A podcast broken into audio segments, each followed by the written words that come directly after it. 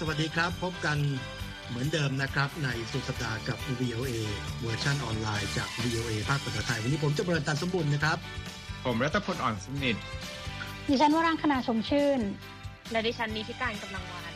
ครับวันนี้ก็มีข่าวคราวหลายอย่างเกิดขึ้นทั่วโลกนะครับรวมทั้งเรื่องของการจับมือกันระหว่างผู้นำรัสเซียกับจีนในโอกาสเปิดกีฬาโอลิมปิกฤดูหนาวเลขานาโต้เตรียมจะไปรับตำแหน่งใหม่นะครับ แล้วก็เรื่องของ นักวิเคราะห์บอกว่ามาตรการลงโทษที่นานาชาติใช้ในเมียนมาตัวนี้ยังไม่พอ วันนี้เรามีเรื่องของสัตว์นะครับ เพนกวินจะช่วยชี้เบาะแส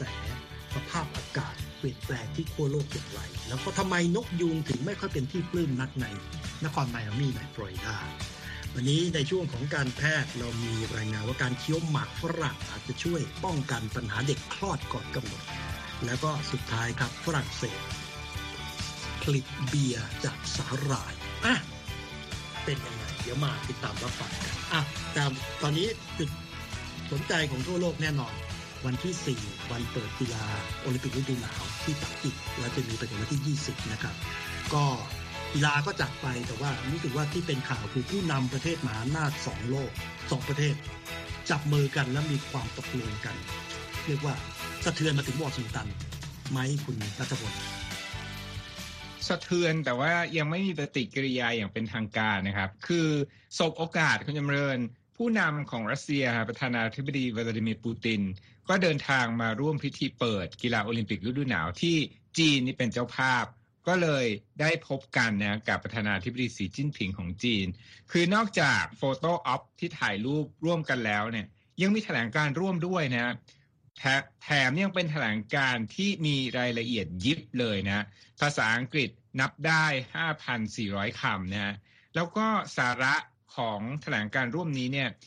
ยังแสดงให้เห็นถึงนะความพยายามที่จะมีความสัมพันธ์ที่ลึกซึ้งมากขึ้น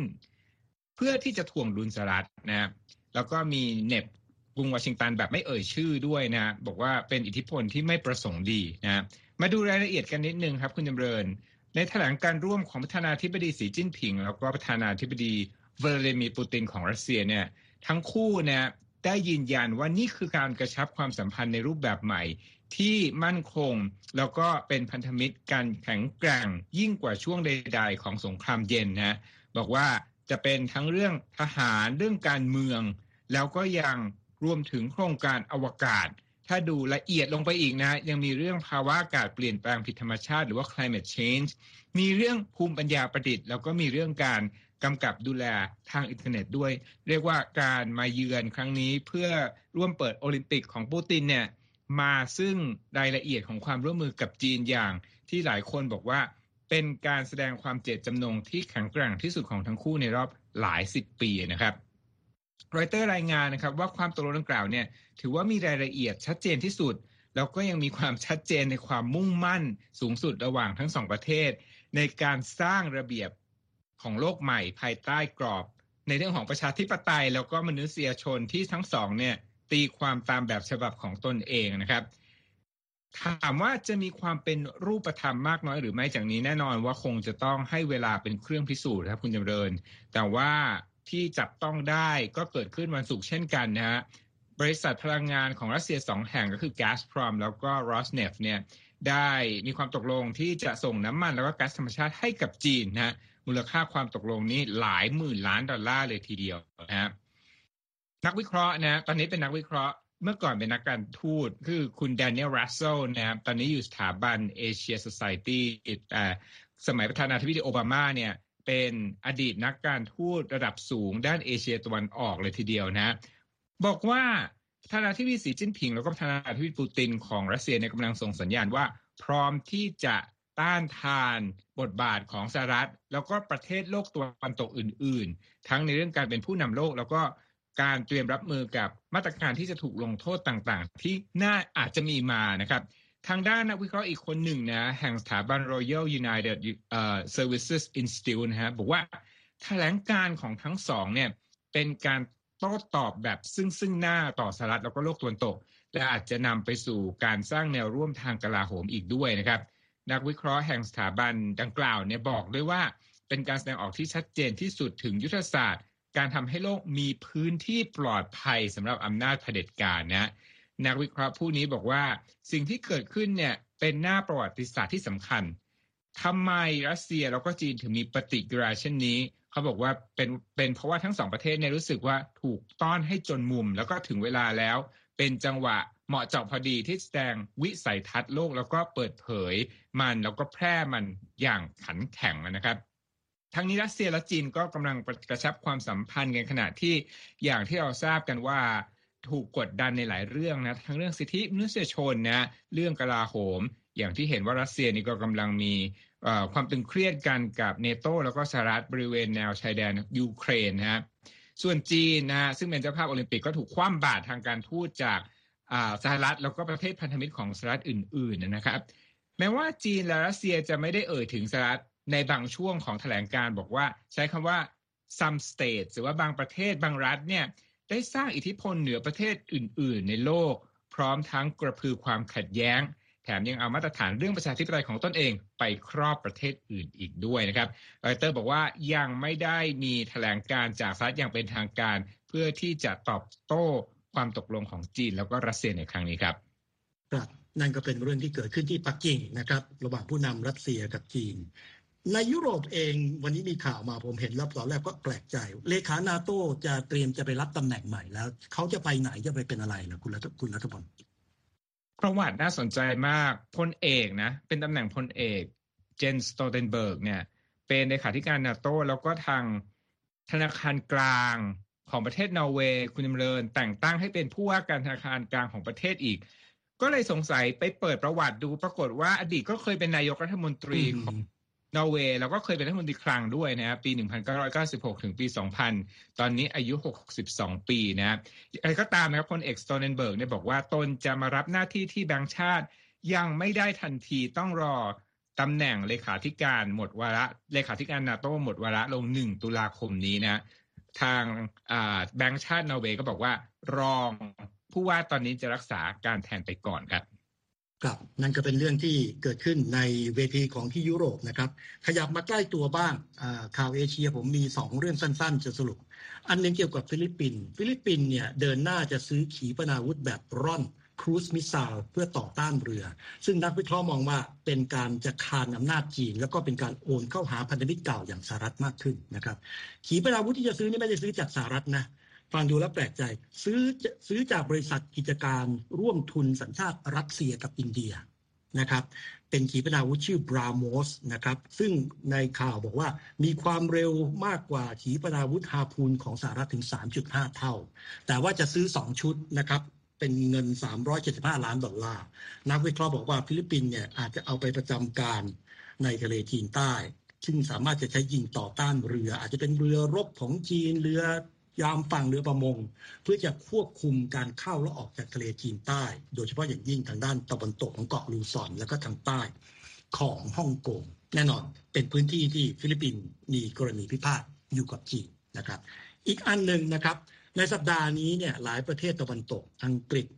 แคนาดาสหรัฐใช้มาตรการลงโทษที่มุ่งเป้าต่อเจ้าหน้าที่บางคนของเมียนมาในโอกาสครบรอบหนึ่งปีของการรัฐประหาร เจ้าหน้าที่ที่ถูกมุ่งเป้าลงโทษนี้ก็มีตั้งแต่ทิดาอูอายการสูงสุด ตันตันอูประธานศาลสูง ตินอูประธานคณะกรรมการต่อต้านทุจริต และก็อูเทียนโซ ประธานคณะกรรมการการเลือกตั้งที่ถูกแต่งตั้งขึ้นหลังรัฐประหาร อย่างไรก็ตามนักวิเคราะห์บอกว่า การ ใช้มาตรการลงโทษที่มุ่งเป้าต่อบุคคลเนี่ย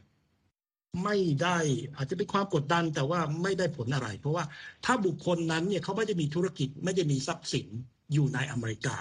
ปกติการมาตรการลงโทษเนี่ยสหรัฐจะห้ามบุคคลหรือธุรกิจของสหรัฐทำธุรกิจกับผู้ที่ตกเป็นเป้า และถ้าเขาไม่มีทรัพย์สินอยู่ในอเมริกา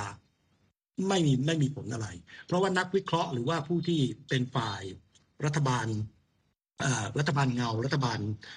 ที่ต่อต้านรัฐบาลทหารพม่าบอกว่า จริง ๆ เป้าที่ควรจะต้องลงโทษนี่คือกระทรวงน้ำมันและพลังงาน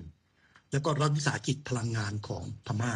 เพราะว่านั่นคือแหล่งรายได้สำคัญที่สุดที่ทำให้รัฐบาลทหารของพม่าเนี่ยมีรายได้เป็นกอบเป็นกำแล้วก็เอามาใช้เพื่ออุดหนุนตัวเอง แล้วก็เอามาใช้ปรับปรามประชาชนประชาชนเพราะฉะนั้นตอนนี้ก็คงจะเป็นที่จับตามองว่า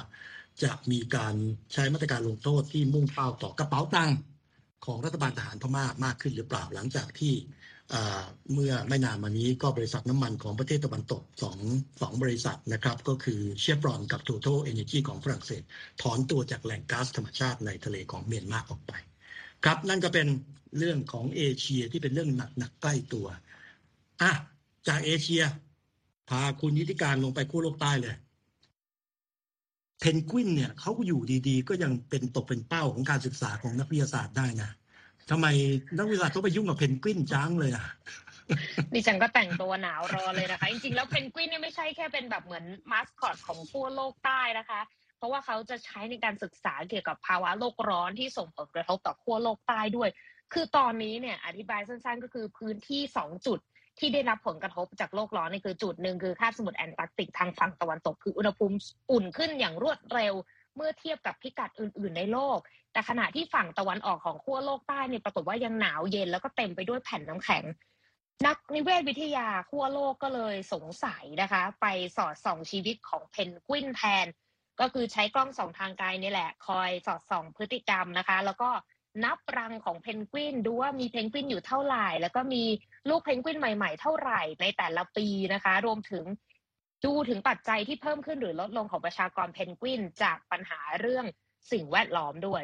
ทางมหาวิทยาลัย Stony Brook University ในรัฐนิวยอร์กเนี่ยเขาบอกว่านอกจากจะนับจำนวนเพนกวินแล้วนะเขายังใช้การวิเคราะห์จากภาพถ่ายดาวเทียม ซึ่งเราเคยนำเสนอมาแล้วก่อนหน้านี้ว่า ถ้าเจอมูลเพนกวินก็คือชี้เป้าเลยว่านั่นคืออาณาจักรใหม่นะคะ มองไกลมาจากดาวเทียมกันเลยทีเดียว และเขาบอกว่าเพนกวินที่เอาชนะภาวะโลกร้อนมาได้เนี่ยเขาจะสร้างอาณาจักรใหม่ของตัวเองขึ้นมา ในขณะที่เพนกวินอื่น ๆ ที่แพ้พ่ายต่อภาวะโลกร้อนก็คือต้องอพยพไปหาลู่ทางใหม่ๆ ที่หนาวเย็นขึ้นเพื่อความอยู่รอด นั่นก็หมายความว่าเพนกวินนี่แหละ คือตัวบ่งชี้ทางชีวภาพ และบ่งบอกถึงสภาพแวดล้อมในขั้วโลกใต้ได้นั่นเองอะนะคะ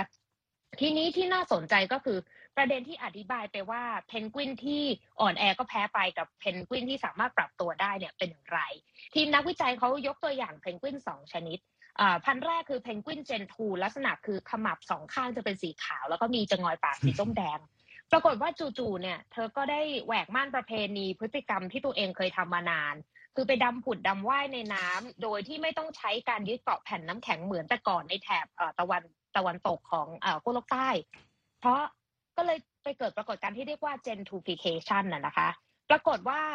นักชีววิทยาซึ่งไม่ได้เกี่ยวข้องกับการศึกษานี้นะคะเดวิดเอนลี่นะเขาศึกษาเพนกวินมากว่า 50 ปี บอกว่าธรรมชาติของเพนกวินเจนทูนี่ไม่ชอบแผ่นน้ำแข็งเอาซะเลย แล้วคือจะอาศัยอยู่บริเวณไหลทวีปเท่านั้น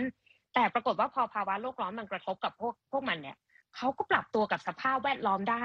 แต่ในขณะที่เพนกวินอะเดลีที่ทีมวิจัยในนิวยอร์กเขาไปส่องกล้องคอยติดตาม และลักษณะของมันก็คือเหมือนเป็นเพนกวินสวมสูททักซิโดเนี่ยนะคะเขาพึ่งพา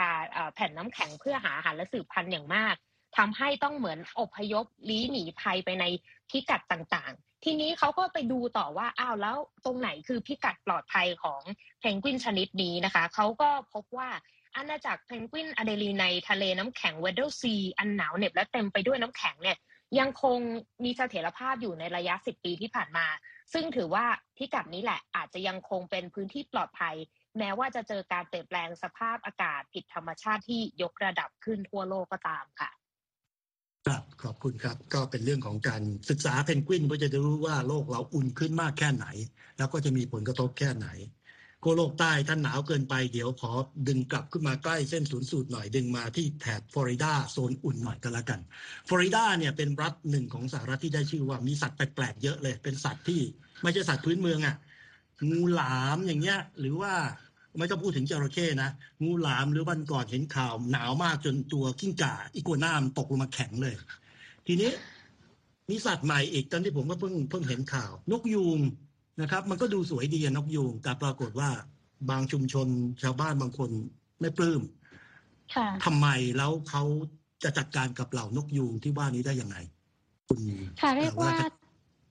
ค่ะเรียกว่าฝูงนกยูงในบางพื้นที่ในทางใต้ของรัฐฟลอริดานะคะ อาจจะได้รับการ โอ้น้อยลงนะคะ หลังจากที่คณะกรรมการเขตปกครองไมอามีเดดเนี่ยมีมติที่จะแก้กฎหมายค่ะ เพื่อลดหย่อนความคุ้มครองให้กับราชินีแห่งนกนี่นะคะ โดยกฎหมายดังกล่าวเนี่ยนะคะ ก็ยังจะคุ้มครองไม่ให้เกิดการทำร้ายนกยูงอยู่นะคะ แต่ว่าในสัปดาห์นี้เนี่ยคณะกรรมการ เขตปกครองนะคะไมอามีเดดก็ต่างเห็นตรงกันนะคะ ว่าจะผ่อนปรนให้แต่ละเมืองเนี่ยไม่ต้องบังคับใช้กฎหมายดังกล่าวก็ได้ โดยมีเงื่อนไขว่าเมืองเหล่านั้นเนี่ยต้องมีแผนนะคะที่จะนำนกยุงเจ้าปัญหาออกจากพื้นที่ โดยที่พวกมันต้องไม่ได้รับอันตรายนะคะ ซึ่งเขตไมอามีเดดเนี่ยค่ะมีการนำเทศบัญญัตินะคะเกี่ยวกับนกยุงมาใช้เมื่อประมาณ 20 ปีที่ผ่านมานะคะ หลังจากที่มีการเคลื่อนไหวให้คุ้มครองนกยุงฝูงหนึ่งนะคะที่ มาอาศัยอยู่ทางใต้ของเขตนะคะ รวมทั้งไม่ให้มีการฆ่าหรือจับนกยุงอีกด้วยทำให้นกยุงเนี่ยก็ปลื้มเลยนะคะ ไปไหนมาไหนก็สะดวกสบายนะคะ แต่ที่นี้ปัญหาค่ะมันก็มาเกิดขึ้นนะคะ เพราะว่าก็เริ่มมีเสียงเรียกร้องนะคะ ร้องเรียนนะคะ จากประชาชนในเขตต่างๆ โดยเฉพาะฤดูการผสมพันธุ์นะคะ ซึ่งเป็นฤดูการที่นกยุงเนี่ยมีพฤติกรรมก้าวร้าวค่ะ เช่น พากันไปวางไข่สร้างรังจิกกัดรถยนต์บ้างนะคะ ซึ่งนอกจากนี้นะคะนกยูงเห็นหน้าซื่อๆนะคะ ก็ยังเป็นต้นเหตุให้เพื่อนบ้านทะเลาะกันด้วย เพราะว่าบางคนก็รักนกยูงนะคะ เพราะว่ามีขนสวยงาม แต่บางคนก็ไม่พอใจนะคะ ที่นกยูงเนี่ยพากันปลดทุกตามจุดต่างๆนะคะและบางตัวก็ยังส่งเสียงดังสร้างความเสียหายให้กับบ้านและรถยนต์นะคะ จากการไปทำรังอีกด้วยค่ะ แต่ในบางเขตนะคะ ก็รักนกยูงมากถึงขนาดแต่งตั้งให้เขตตัวเองเนี่ยเป็นเขตพักพิงของนกยุง เลยนะคะ เรียกได้ว่ามีการบอกด้วยว่าคนกับนกยุงเนี่ยอยู่ด้วยกันได้ไม่มีปัญหานะคะ ซึ่งก่อนหน้านี้เองเนี่ยคณะกรรมการปกครองก็เถียงกันอยู่นะคะ ว่าจะยกเลิกกฎนี้ไปเลยดีไหมแต่ก็มีคณะกรรมการบางท่านก็กลัวว่าเอ๊ะถ้ายกเลิกแล้วเนี่ย อาจจะมีคนนำนกยุงไปฆ่าเลยก็ว่าได้นะคะ ก็เลยลงมติกันที่ 5 ต่อ 4 นะคะ ว่าให้ยังคงกฎหมายไว้แต่ให้ผ่อนปลนกฎบางกฎไม่ให้เข้มงวดจนเกินไปค่ะ ก็สรุปว่านกยูงในเขตปกครองมายอามีเดสเนี่ยฆ่าไม่ได้ ขังเขาไม่ได้แต่เคลื่อนย้ายได้ ถ้ามีคนยอมรับ ก็ไม่รู้จะเคลื่อนย้ายไปที่ไหนนะครับจะกำจัดออกจากพื้นที่นะครับ ครับโอเค นั่นก็เป็นเรื่องของนกยูงนะครับ สิ่งสวยๆงามๆซึ่งก็ไม่ทำให้ทุกคนปลื้มเสมอไปคุณอยู่ในช่วงหรือกำลังติดตามสุดสัปดาห์กับ VOA เราพูดถึงอะไรเพนกวินไปแล้ว เราพูดถึงนกยูงไปละอะตอนนี้เป็นเรื่องของแม่และเด็กบ้าง มีผลการวิจัยบอกว่าการคลอดก่อนกำหนดเนี่ย มันมันไม่ดีอยู่แล้วล่ะ แต่ว่าการเคี้ยวหมักฝรั่งเนี่ย อาจจะช่วยแก้ปัญหาการคลอดก่อนกำหนดได้ แต่มันไม่ใช่ฝรั่งหมักฝรั่งธรรมดามันจะต้องมีอะไรบางอย่างไหม ในผลการวิจัยที่ว่านี่อะคุณนิติการจัดไปเลยครับว่าเป็นยังไงค่ะ ดิฉันรับหน้าที่คอลัมน์แมลเด็กแล้วนะคะ ตอนนี้ก็เป็นเวลามาหลายปีแล้วนะคะ ที่นักวิทยาศาสตร์พยายามที่จะค้นหาคำตอบของประเด็นคำถามที่ว่าสุขภาพช่องปากที่ดีของแม่เนี่ยจะส่งผลต่อสุขภาพที่ดีของลูกน้อยได้หรือเปล่า โดยเฉพาะความเชื่อมโยงที่บอกว่าสุขภาพช่องปากที่ไม่ดีของคุณแม่เนี่ยจะส่งผลต่อปัญหาการคลอดก่อนกำหนด ก็คือมีการศึกษาในลักษณะนี้เกิดขึ้นมานาน ล่าสุดการวิจัยชิ้นใหม่เพิ่งเผยแพร่สดๆร้อนๆเมื่อวันพฤหัสบดีนะคะ เขาบอกว่ามีความเป็นไปได้เพิ่มขึ้นนะคะว่าสิ่งเล็กๆที่เรียกว่าการเคี้ยวหมากฝรั่งไร้น้ำตาล อาจจะเป็นทางออกของการแก้ปัญหานี้ก็ได้ อันนี้เป็นการศึกษาที่ไปเจาะถึงกลุ่มตัวอย่างในมาลาวีนะคะ เขาพบว่าอัตราการคลอดก่อนกำหนดเนี่ยมีสัดส่วนลดลดลงเล็กน้อยในหมู่สตรีมีครรภ์ที่เคี้ยวหมากฝรั่งไร้น้ำตาล เมื่อเทียบกับคุณแม่ที่ไม่ได้เคี้ยวหมากฝรั่ง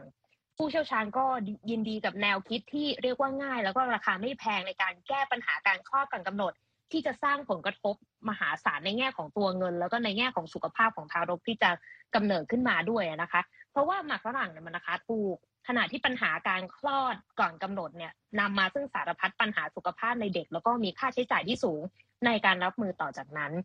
ทีนี้แพทย์หญิงสเกบาเฮนเดอร์สันนะคะ หัวหน้าฝ่ายการแพทย์และสุขภาพเด็กจาก March of Dimes ให้ทัศนะว่า ถ้าเกิดเราสามารถใช้วิธีการเคี้ยวหมากฝรั่งไร้น้ำตาล ซึ่งเป็นวิธีง่ายๆ ในการแก้ปัญหานี้ได้ก็คงเป็นเรื่องที่ทำให้เธอมีความสุขมาก แต่ก็ยังคงติดตามเรื่องการศึกษานี้อย่างใกล้ชิดต่อไป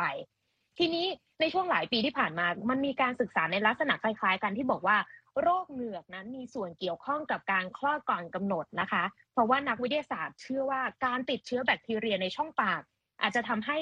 ร่างกายของคุณแม่เนี่ยมีภาวะอักเสบในร่างกายและนำไปสู่การคลอดก่อนกำหนดได้ แต่ว่าหมากฝรั่งที่พูดถึงเนี่ยคือ จะต้องมีสารให้ความหวานแทนน้ำตาลประเภทไซลิทอล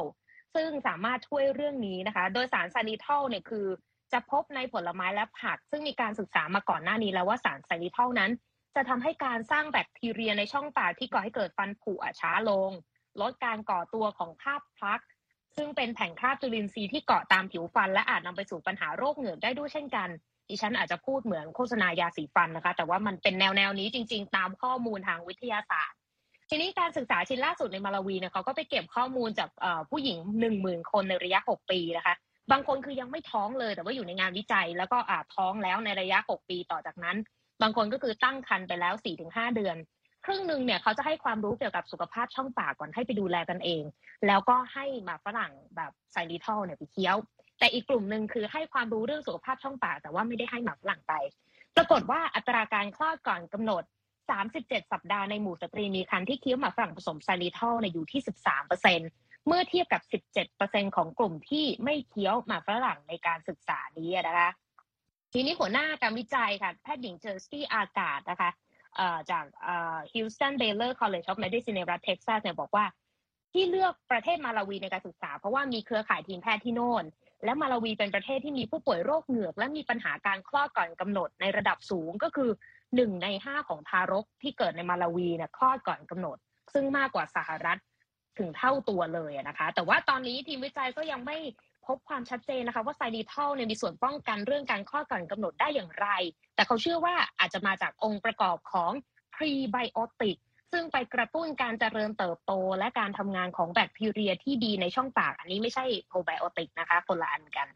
และซาลีเทลในปกติก็คือพบในลูกอมลูกกวาดหมากฝรั่งอาหาร และยาสีฟันที่ดิฉันบอกไป แต่ในการศึกษาเนี่ยมุ่งเน้นเฉพาะไซลีเทลในหมากฝรั่งเท่านั้น ซึ่งก็ยังซึ่งก็จำเป็นที่จะต้องได้รับการศึกษาเพิ่มเติมต่อจากนี้ด้วยค่ะ ก็สรุปว่าสุขภาพช่องปากที่ดีก็จะไม่ทำให้เกิด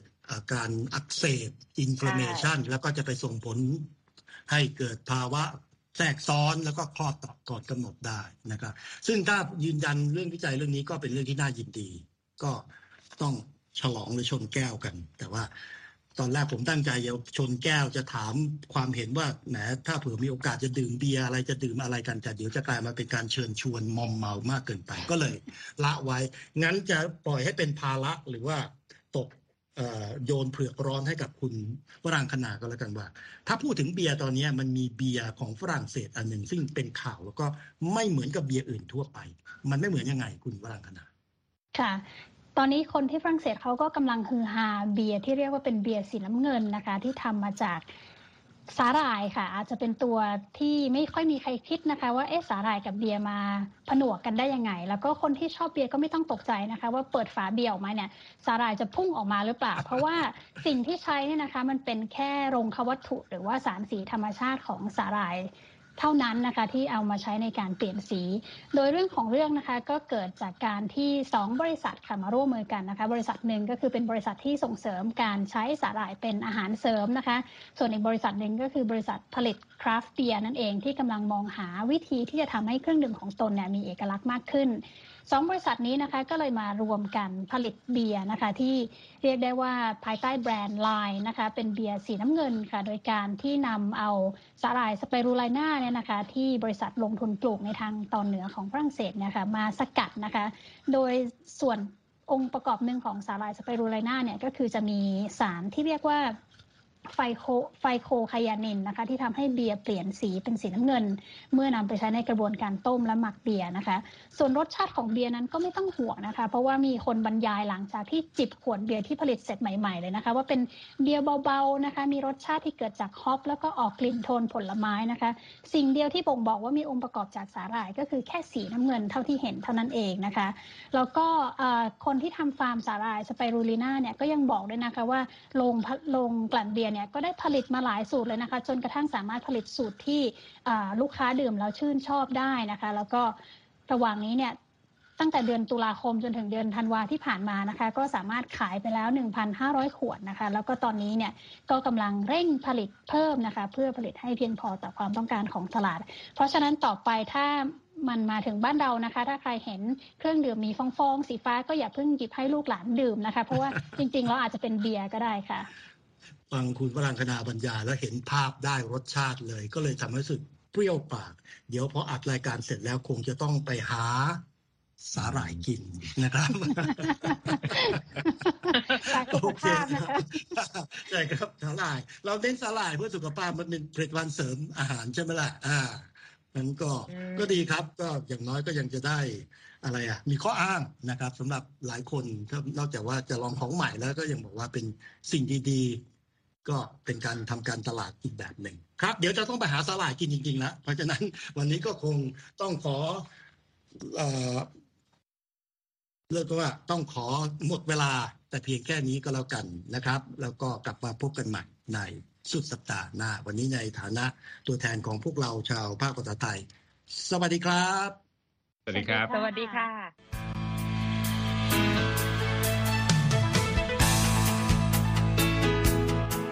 ครับ และที่จบไปก็คือรายการจาก Voice of America ภาคภาษาไทย หากคุณผู้ฟังต้องการฟังรายการในวันนี้อีกครั้ง สามารถเข้าไปได้ที่เว็บไซต์ voa thai com และคลิกที่โปรแกรมของเราครับ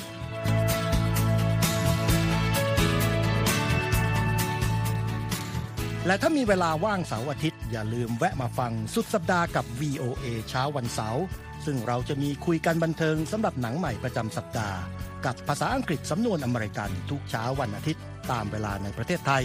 ติดตามฟังย้อนหลังได้จากเว็บไซต์ของเราเช่นกันครับ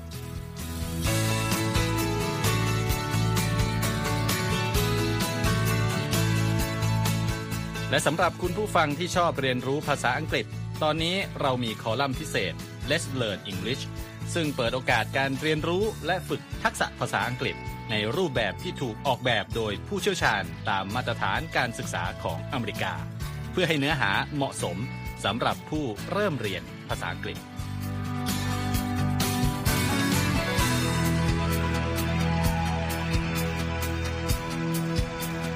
ครับเรายังมีวิดีโอที่จัดทำขึ้นเป็นพิเศษ สะท้อนเรื่องราวหลากหลาย ตั้งแต่ชีวิตคนไทยในสหรัฐ ไปจนถึงเหตุการณ์สำคัญต่างๆ ที่เกิดขึ้นในอเมริกามาเสนอเป็นประจำ ซึ่งติดตามได้ทั้งทางเว็บไซต์ voa thai com Facebook และ YouTube VOA Thai ครับ